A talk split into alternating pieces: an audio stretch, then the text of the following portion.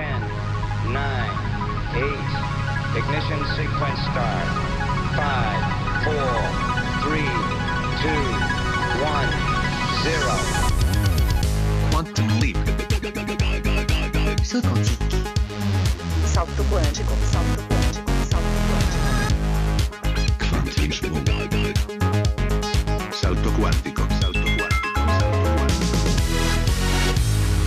Kvanthopp, det du inte visste att du ville veta.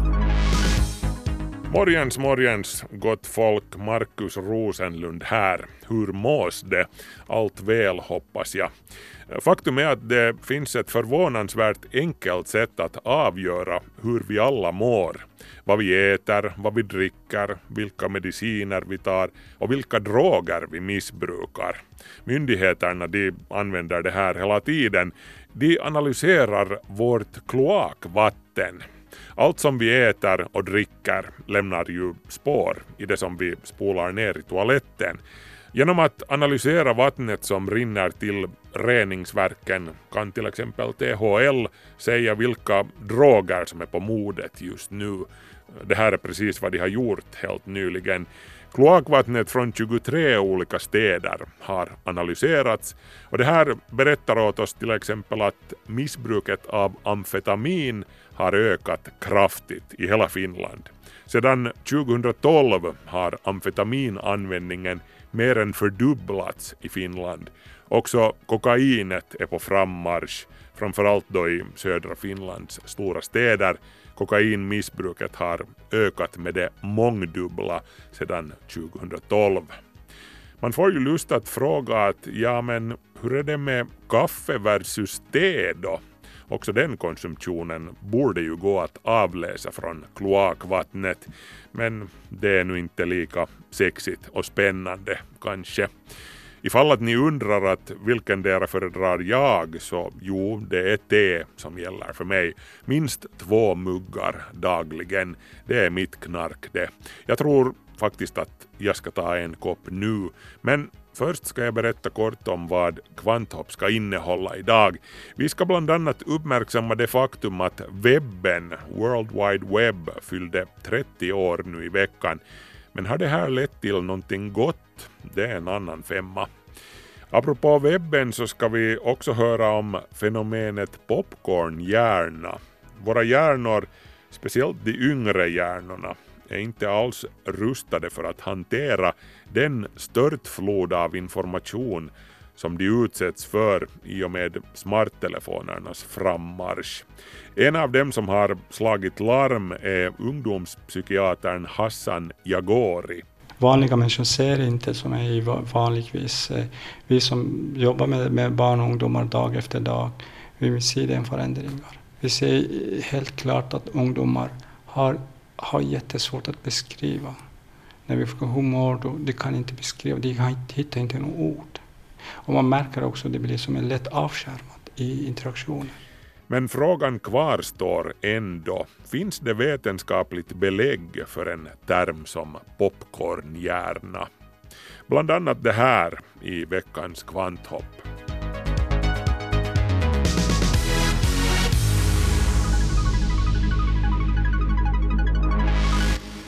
Härnäst blir det notiser.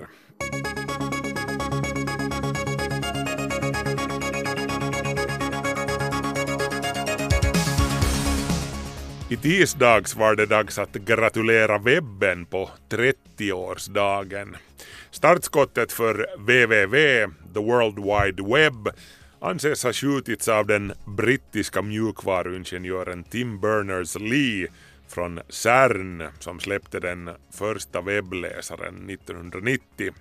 Men redan året innan uppfann Berners-Lee det kommunikationsprotokoll som används för att överföra webbsidor till själva webben. Du ser det här protokollet varje gång du knackar in en webbadress på browserns adressrad. HTTP, Hypertext Transfer Protocol, är det en förkortning av. Idag är Tim Berners-Lee oroad och besviken på den riktning som webben har tagit. Vi firar men vi är också väldigt bekymrade, sade han under 30-årsfesten vid CERN. Se på de 50 procent av hela mänskligheten som just nu har tillgång till nätet. Skräckslagna över Trump och Brexit inser de att den här nätgrejen som de trodde var så cool faktiskt inte tjänar mänskligheten särskilt väl, säger alltså webbens skapare Tim Berners-Lee i en intervju för Time.com. Som det är nu ska nya personbilar besiktigas efter tre år i bruk. Hur står det då till med bilarna som kommer in för sin första besiktning? Nå, för vissa står det till bättre än för andra om vi ser på den senaste statistiken från besiktningsmyndigheten Trafikom. Av alla treåriga bilar som besiktades 2018 underkändes 3,1 procent.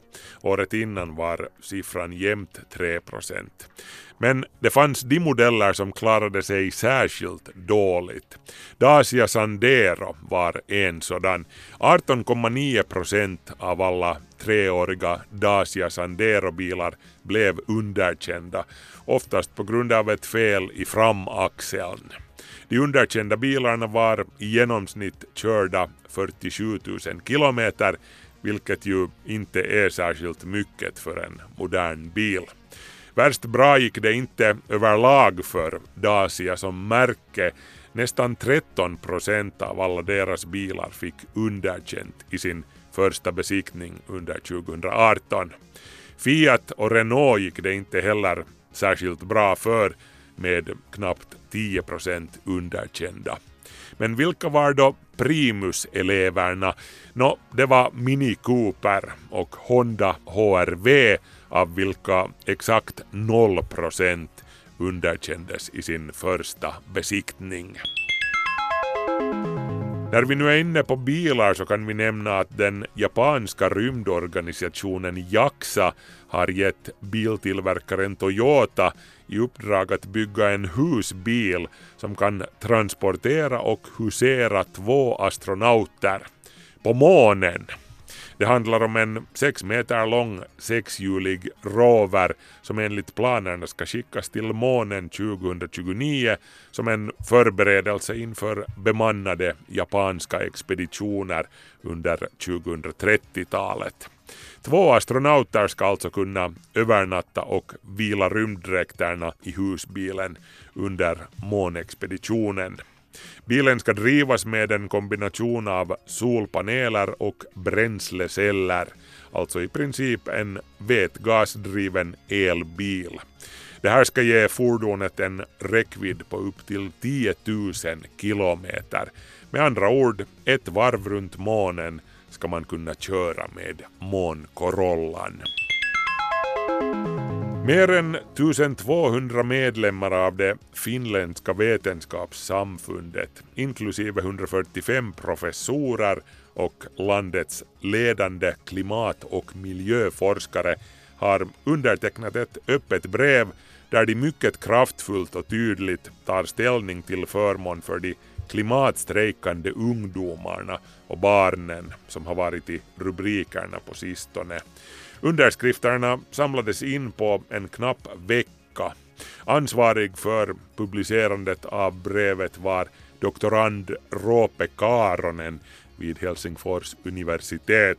I ett pressmeddelande säger Karonen att de ungas intresse i klimatet och miljöaktivismen visar att dessa barn känner vetenskapen och att vårt skolsystem uppfostrar samhälleligt aktiva, skärpta elever. Klimatstrejkarnas budskap är att det inte är värt att sitta i skolan om de vuxna förstör deras framtid genom att undfly djärva klimatåtgärder, anser alltså de undertecknade.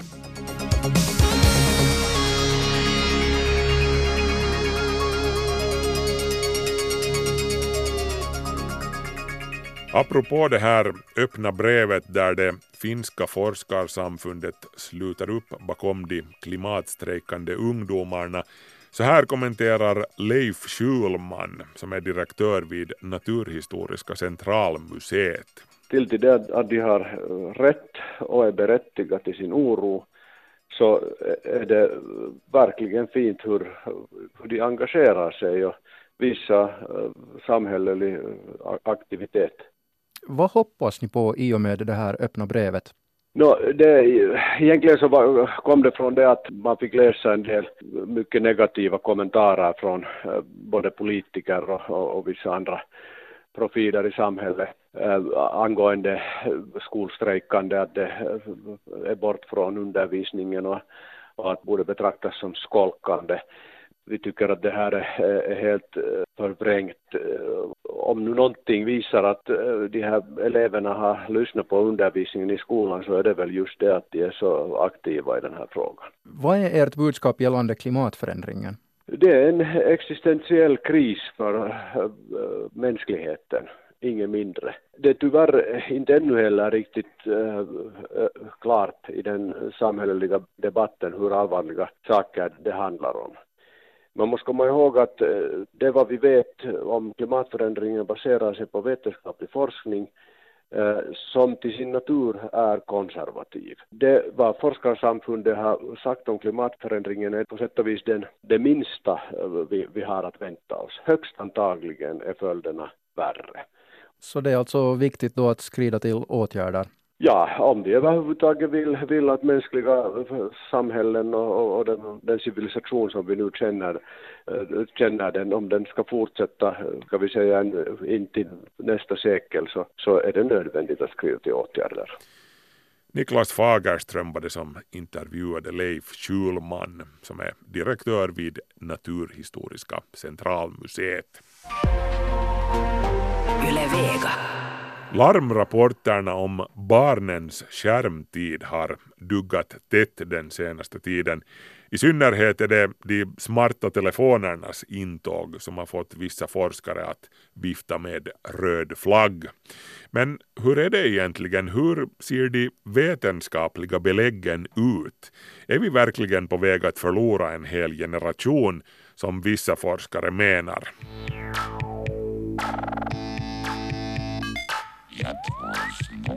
En dag när vi hade helt dagen ledigt var jag 11 timmar på den. Så det var inte det bästa. Man kanske blir addicted, att man aldrig vill vara iväg från telefonen. Eller um, att man då alltid tänker på något annat, man inte har så mycket fokus längre. Och hur mycket använder du den på en dag? Ganska mycket ändå, inte jättemycket. Vera, Jonas och Ebba är ganska typiska för sin generation. Tre 11-åringar som vuxit upp med internet och vant sig vid att ha världen i fickan.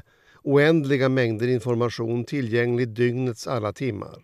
På den smarta telefonens 5-tumsskärm kan man spela, chatta, umgås, se på film, lyssna på musik nästan var man än befinner sig. Den amerikanska forskaren Gene Twingy pratar om the I-generation i som i iPad och iPhone.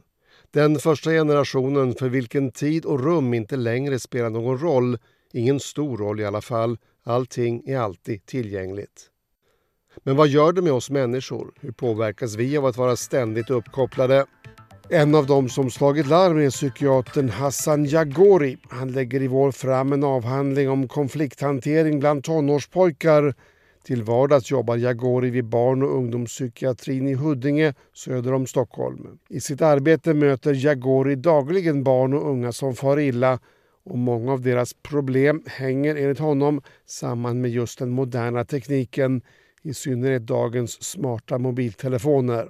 Våra hjärnor är helt enkelt inte skapta för att hantera det enorma informationsflöde som sköljer över oss via mobilerna. Det är liksom muskler om man tränar en viss mängd, det är okej, okay, det växer upp. Men om man ska träna jättehårt, dag efter dag, fler timmar, det kommer att gå sönder. Och därför vi har jättemånga ungdomar som har koncentrationssvårigheter. Vanliga människor ser inte som är vanligtvis. Eh, vi som jobbar med, med barn och ungdomar dag efter dag, vi ser den förändringar. Vi ser helt klart att ungdomar har, har jättesvårt att beskriva när vi frågar hur mår du? Det kan inte beskriva, de hittar inte något ord. Och man märker också att det blir som en lätt avskärmat i interaktioner. Det som Hassan Jagori beskriver kallas med en populär term för popcornhjärna och grundar sig i en teori om att våra hjärnor alltid strävar efter mesta möjliga välmående till minsta möjliga energikostnad. De smarta telefonerna kan sysselsätta oss i timmar utan att vi behöver engagera oss i mänskliga relationer och annat som kan upplevas som jobbigt. Det dyker hela tiden upp nya distraktioner på skärmen som poppande popcorn. Enligt den amerikanska forskaren Gene Twingy så är det just de smarta mobiltelefonerna som är boven i dramat. De är lika beroendeframkallande som kokain menar hon. Gilla markeringarna på Facebook och Instagram bygger upp nivån av dopamin i våra hjärnor på samma sätt som den ökända partydrogen. Nu kan det ju verka lite drastiskt att likna en smart telefon vid ett gift och tesen är också ifrågasatt. Vi hör Torkel Klingberg, professor i kognitiv neurovetenskap vid Karolinska institutet. Enligt honom är det ingen forskare som har kunnat visa att hjärnan verkligen tar skada av skärmanvändning hur lång eller kort den än må vara. Det är ju många som har pratat om att, att det är belöningssystem som, som man hackar sig in på. Och det är förmodligen sant. Ehm, ska man ju komma ihåg att de här belöningssystemen aktiveras ju vid många olika situationer. Även om du lyssnar på musik till exempel så kan du aktivera de här belöningssystemen. Ehm, det skulle kunna bidra till att en viss rastlöshet, att man, att man känner att man är van vid att göra någonting, att pilla med någonting. Eh, vilket kan påverka att man hellre ägnar sig åt korta små nyhetssnuttar istället för att läsa femsidiga artiklar. Eh, men återigen, eh, det är inte samma sak som att hjärnan har tagit långsiktig skada och att man har sämre kognitiva prestationer. Utan det är ju snarare en, en eh, stil eller en vana då som man fått. Som stöd för sitt resonemang plockar Torkel Klingberg fram en brittisk undersökning där forskarna tillfrågat 120 000 ungdomar om deras skärmanvändande och deras mentala välmående. Ungdomarna har fått svara på frågor hur de känner sig över tid när de ser på tv, spelar dataspel, jobbar med dator och använder smartphone. Vad som var bra med den här studien var, var dels att de tittade på exakt hur många timmar per dag skilde mellan vardagar och helger men också vilken typ av digital aktivitet det var. Och då såg de till exempel att, att gränsen för när det börjar sluta vara positivt och börjar bli negativt den går vid ungefär två och en halv timme för mobiltelefoner. Men det var snarare sex timmar för, för tv-spel och, och fyra timmar för tv-tittande. Det är intressant. Så det betyder återigen att det är inte skärmar i sig som är, är toxiska eh, eh eller, eller mängden information man får. Sånt där, utan någonting annat. Men är det mer krävande tror du att, att använda en mobiltelefon än till exempel spela tv-spel? Tv-spel kan vara extremt kognitivt krävande. Det finns ju till och med många studier som visar att det kan ha en, en positiv kognitiv effekt. Att du kan få bättre eh, till exempel uppmärksamhet av att spela vissa tv-spel. Mm, jag bara tänker att här, här, här står att upp till sex timmar är ganska ofarligt men för en telefon så är det två och en halv timme. Mm. Som sagt, vi vet inte vad den exakt vad den negativa effekten beror på. En, en uh, gissning är, kan ju vara att det delvis kan ha att göra med, med sömn till exempel. Mm. Uh, andra har ju teorier om att, att det är negativt när man är på mycket sociala nätverk och att man jämför sig med andra personer allt för mycket och ser hur lyckade deras liv är. Men det kan inte jag uttala mig om. Så långt Torkel Klingberg vid Karolinska institutet. Vi ska strax återkomma till honom. Den omedelbara tillgången på information som vi har via de smarta telefonerna gör våra liv enklare. Men det går också att hävda motsatsen, alltså att informationen som sköljer över oss så fort vi plockar upp våra mobiler faktiskt gör våra liv mer komplicerade och fragmentiserade. Men hur är det egentligen? Jag ställde frågan till Hassan Jagori. Varför vi, ska, var, varför vi behöver så här mycket information? För att speciellt när det är fråga om ungdomar. Ungdomar måste mobilisera alla sin energi för att skaffa en trygg identitet och stark identitet för framtiden. Att det, det problemen är när, när vi ska mobilisera all energi att skaffa, energi, skaffa informationen. Mot detta kan man invända att, att barn eh, ofta har sina sociala relationer via nätet. Att man sitter och chattar och sådär så att man umgås på det sättet. Ja, men, men eh, det är bra att man, man bara som är via nätet men jag tror att det, man är inte emotionellt så mycket närvaro när man sitter vid skärmen, man kommunicerar vid skärmen. Och jag tror inte att den här eh, förmågan av läsa nonverbala intryck utvecklas inte. Så långt Hassan Jagori som är övertygad om att vi står på krönet av ett sluttande plan. De smarta telefonerna slog igenom på allvar runt 2012 och det var då, enligt honom, då som förändringarna i barns och ungdomars beteende började märkas på allvar. Tiden framför skärmen tycks vara av central betydelse. Vissa hävdar att varje minut är toxisk, andra har en mer liberal syn på hur länge som är lagom. Det ska sägas att forskningen går isär på området och att det alltså inte finns några entydiga data. Det blir en klassisk hönan och ägget frågeställning. Mår man dåligt för att man tittar på sin mobil eller tröstar man sig med mobilen för att man inte mår bra från början? Sist av allt ska vi återvända till Torkel Klingberg, professor i kognitiv neurovetenskap vid Karolinska institutet.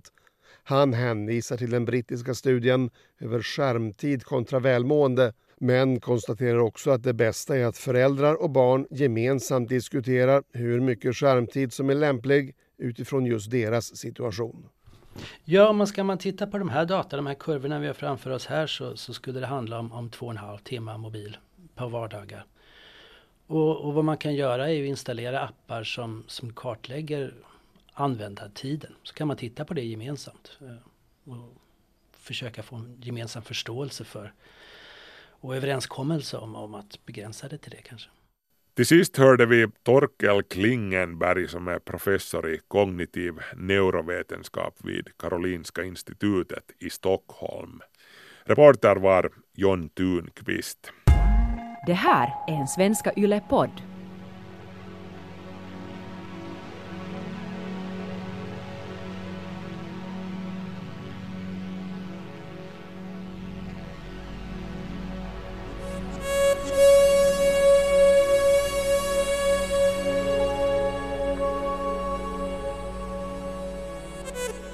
Vad är det första som en nybliven diktator eller auktoritär president gör efter att hen har svurit in sig på sin post?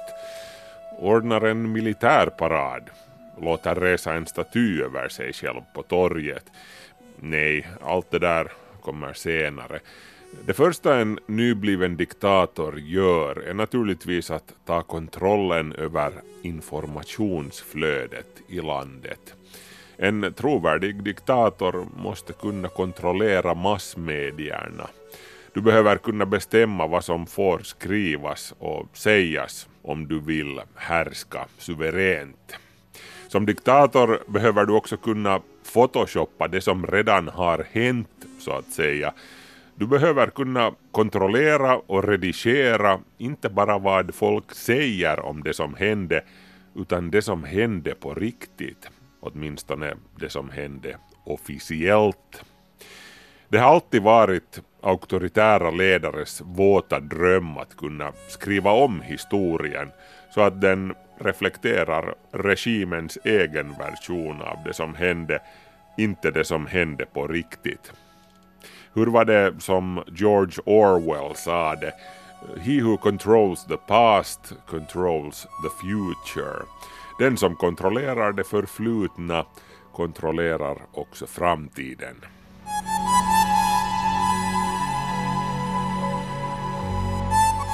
Den digitala revolutionen har onekligen gjort det här mycket enklare. De digitala medierna och den digitala lagringen av information har också gjort jobbet så mycket svårare för dem som försöker dokumentera samtiden någorlunda objektivt, men också för framtidens historiker och forskare. Men vänta nu lite, borde det inte vara tvärtom? Jag menar, ingen tidsperiod har någonsin varit så besatt av att dokumentera sin samtid i minsta detalj. Vi producerar hejdlösa mängder av dokument och bilder varje minut av varje dag. Det finns bildbevis och kvitton att visa upp för allting nu för tiden. Jo, men det är inte heller där som problemet ligger. Information och dokument finns det minsann så det räcker och blir över. Bara den havererade vårdreformen här i Finland gav säkert upphov till en mängd dokument som räcker till för att hålla historieskrivarna, journalisterna och forskarna upptagna i flera årtionden. Men det är en av vår tids stora paradoxer att det aldrig har varit så här lätt att samla på sig och lagra information. Men en allt mindre del av all den informationen går att lita på. Det här kanske inte känns som ett akut och överhängande problem här i Finland, åtminstone tills vidare. I USA däremot, där har det varit ett orosmoment redan innan Trump-regimen tillträdde och började inom citat städa upp på de officiella webbplatserna och kalla allt som ifrågasatte den officiella linjen för fake news. Ett av de mest kända exemplen på den här sortens redigerande av det skedda är Bush-administrationens så kallade Coalition of the Willing. Dokumentet med listan över nationer som sades ha stött den USA-ledda alliansen under invasionen av Irak.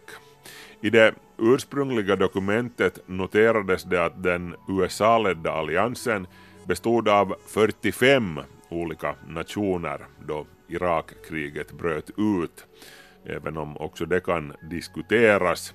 Det här räckte hur som helst inte till för Bush-administrationen som gärna ville få den västliga alliansen att se så bred ut som möjligt. Man ville få störtandet av Saddam att se mera ut som ett internationellt samarbetsprojekt snarare än en amerikansk fix idé. Och hur det nu råkade sig så dröjde det inte länge innan de officiella dokumenten klart och tydligt slog fast att alliansen de facto bestod av 49 nationer, inte 45 så som den ursprungliga siffran löd.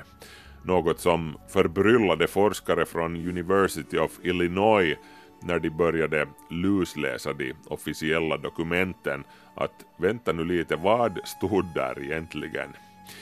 Den nu sittande administrationen Donald Trump och hans stab de har å sin sida varit särskilt flitiga med att skriva om det mesta där ordet klimatförändring ingår.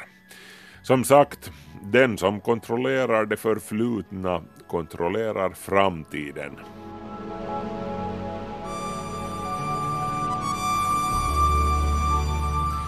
Saken blir inte bättre av att de som rapporterar om och dokumenterar samtiden har blivit allt mer beroende av de digitala arkiven uttryckligen.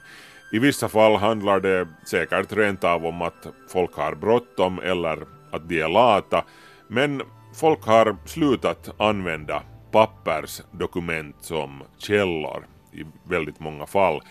Om ett dokument finns på webben och jag kan kolla in det snabbt och behändigt genom att ladda ner det till min egen skärm, varför skulle jag då använda en hel förmiddag till att gå och rota i något dammigt pappersarkiv efter det där ursprungliga brevet eller dokumentet? Så här tänker många forskare och journalister redan nu. Med andra ord, vår hypotetiska skurkaktiga administration behöver bara modifiera de digitala källdokumenten för att alla som laddar ner dem ska få ta del av den version som administrationen vill att ska spridas. Sannolikheten för att någon ens ska fråga efter den ursprungliga maskinskrivna pappersversionen om en sådan finns, hur stor är den? Inte jättestor, tyvärr. Och i den postsanningsverklighet som vi lever i har det ju dessutom gått så långt att en makthavare inte ens behöver oroa sig för att någon går och rotar fram de ursprungliga pappren och kollar vad där står. makthavaren behöver ju bara säga att nähä är det. Eller som sagt, som det heter numera, fake news. I dagens läge kan ju en president förneka mer eller mindre vad som helst och komma undan med det. Svart på vitt är inte längre vad det har varit. Den objektiva verkligheten tycks inte existera längre eller åtminstone så har den upphört att vara relevant. Så lycka till bara framtidens historieforskare med att försöka få rätsida i vad som egentligen hände och vem som egentligen sa det och gjorde vad.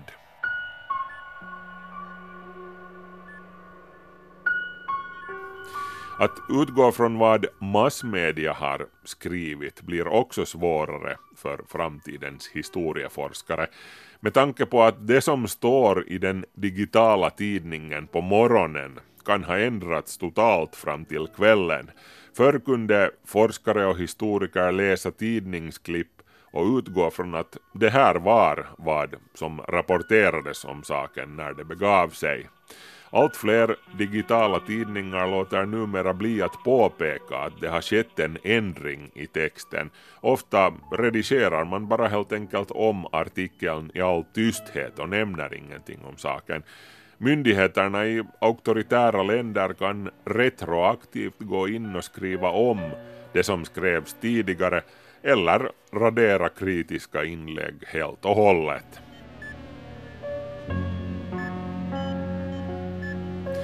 Som sammanfattning, den nya digitala verkligheten har på ett grundläggande sätt förändrat sättet som vi ser på information. Hur vi producerar information, hur vi konsumerar den och hur vi tänker på den. Information har blivit lättare än någonsin att sprida, att komma åt och att lagra. Men samtidigt har informationen blivit så mycket lättare att manipulera och radera och fakta har blivit lättare att ifrågasätta. Det har blivit lättare att avsiktligt skapa tvivel kring ett faktum i syfte att vilseleda. Den ursprungliga tanken med webben, som Tim Berners-Lee såg den, var ju att göra information bättre tillgänglig för alla på lika villkor. Tanken var att se till att odemokratiska regimer aldrig mer skulle kunna skriva om historien eller få monopol på information eller dölja sådan information som inte faller dem i smaken. Istället har webben gjort exakt det motsatta. Den har gett skräddarsydda redskap åt auktoritära antidemokratiska krafter, åt hatspridare och propagandister som vill se till att just deras version av verkligheten blir den som fastnar på folks näthinnor. Tim Berners-Lee, som sagt mannen som skapade www, the World Wide Web, för 30 år sedan, säger idag själv att han är väldigt bekymrad över riktningen som webben har tagit och att han inte anser att den tjänar mänskligheten särskilt väl. Vi här i Finland, vi är ju vana vid att i stort sett kunna lita på det som vi hör och läser i massmedia och från myndighetshåll. Också på webben faktiskt, i stort sett. Frågan är att har det här gjort det svårare eller lättare att föra oss bakom ljuset sedan när någon beslutar sig för att försöka göra det i stor skala. Hur som helst, webben har tagit verkligheten och gjort den förhandlingsbar och fullt möjlig att förneka. Sanningen har blivit en åsikt, helt enkelt. En makthavare behöver inte ens redigera bort sanningen längre om den inte passar in i den egna ramberättelsen. Det räcker med att tillräckligt envist påstå att den är en lögn, eller ska vi säga hashtag lögn, och vips så är den snart det. Och så har den digitala verkligheten som sagt underminerat det förflutna för framtidens historieforskare och skribenter. De där som ska berätta storyn om vår tid för kommande generationer. Hur ska de veta vad de ska tro om vår tid när vi knappt ens vet det själva?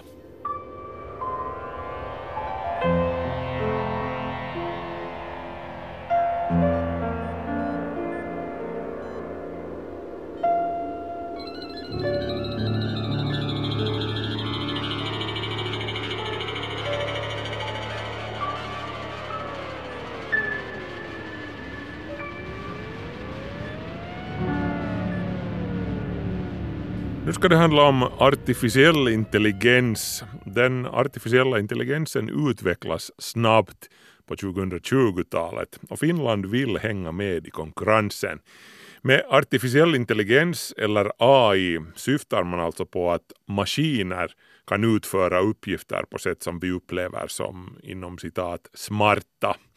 Finland siktar nu in sig på att locka till sig fler kunniga AI-experter och vidareutbilda många finländare i arbetslivet. Det här rekommenderas av internationella experter. Den typ av artificiell intelligens som är vanlig idag är beroende av stora mängder data. Det handlar om maskininlärning där AI-systemen lär sig bland annat med hjälp av så kallade neurala nätverk. Heikki Ailisto, forskningsprofessor på Teknologiska forskningscentralen, VTT. Ne menetelmät soveltuu erityisen hyvin asioiden ja ilmiöiden luokitteluun ja ennustamiseen. Esimerkiksi voidaan tunnistaa kuvasta henkilö aika luotettavasti. De här metoderna lämpar sig särskilt väl för att klassificera material och förutspå olika processer, säger Ailisto. Han tillägger att datorn till exempel kan känna igen en viss person på ett fotografi eller att där finns en båt med tre personer i och en skog i bakgrunden. Datamaterialen ska dessutom vara av hög kvalitet och vara kategoriserade på rätt sätt. Det måste finnas mycket manuellt framtagen data på till exempel båtar, människor och skogar för att exemplet Ailisto nämnde ska fungera. Ett finländskt hissföretag använder till exempel AI-teknik för att räkna ut när det lönar sig att underhålla enskilda hissar så att de hålls i gott skick. Det har kunnat minska antalet årliga felanmälningar med 25 procent. Internationella AI-experter väntar sig en tredje generations artificiell intelligens på 2020-talet. Då bedöms systemen bättre kunna anpassa sig enligt olika situationer. Det framkommer i en statlig AI-rapport som publicerades på torsdagen. Heikki Ailisto har varit med om att intervjua experterna som kommer från Finland, Tyskland, Japan, Sverige, Kanada, Storbritannien och USA och rapportens rekommendationer grundar sig på deras uttalanden. Vaikka sanotaan, että tietokone on pöydän päällä, että se tekoäly oppii tämmöisiä loogisia yhteyksiä.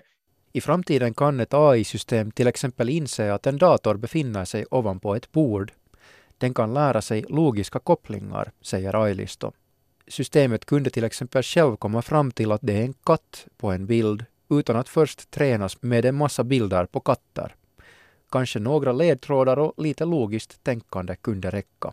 Ailisto säger att Finland är väl förberett för den tredje generationens AI-system, för det har forskats en hel del i AI här under de senaste årtiondena. Särskilt stor potential har Finland i att utveckla och börja använda AI-system i affärsverksamhet mellan företag. Sådana är globalt sett ännu i sin linda, samtidigt som vårt land har stark expertis i att kunna utveckla just AI. Men samtidigt pågår det en järnflykt där begåvade AI-experter väljer att jobba eller forska utomlands, till exempel i USA.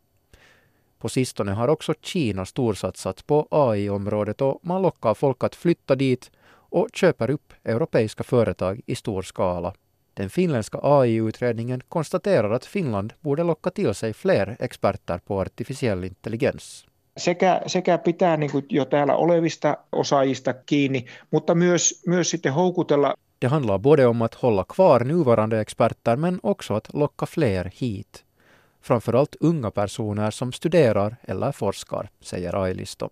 Hur Finland kan tillämpa AI är viktigt för det påverkar sysselsättningen, folks inkomster och skatteintäkterna. Betydelsen väntas också öka i framtiden när AI-system blir mer avancerade och används allt mer.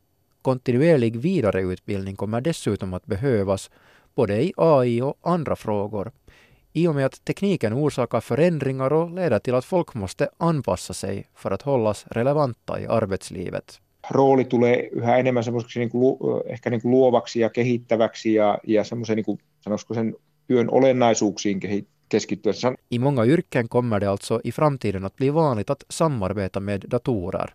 Däremot räcker det troligen minst tiotals år innan flera traditionella jobb kommer att försvinna helt och hållet till följd av AI. De internationella experterna säger också att Finland och Europa måste hitta sätt att respektera västerländska principer om frihet och demokrati. Tekniken borde enligt dem ses som ett sätt att förnya samhället, öka medborgarnas delaktighet i beslutsfattandet och i demokratiska processer. Lösningarna måste också vara acceptabla för användarna och datamaterialen borde vara så fria som möjligt så att viktiga data kan kombineras från många olika källor, påpekar experterna. Då kan man få största möjliga nytta ut av AI-tekniken på ett etiskt sätt. Reporter i det inslaget var Niklas Fagerström. Så där ja hörni, Kvanthopp är slut för den här gången men vi är tillbaka igen nästa vecka.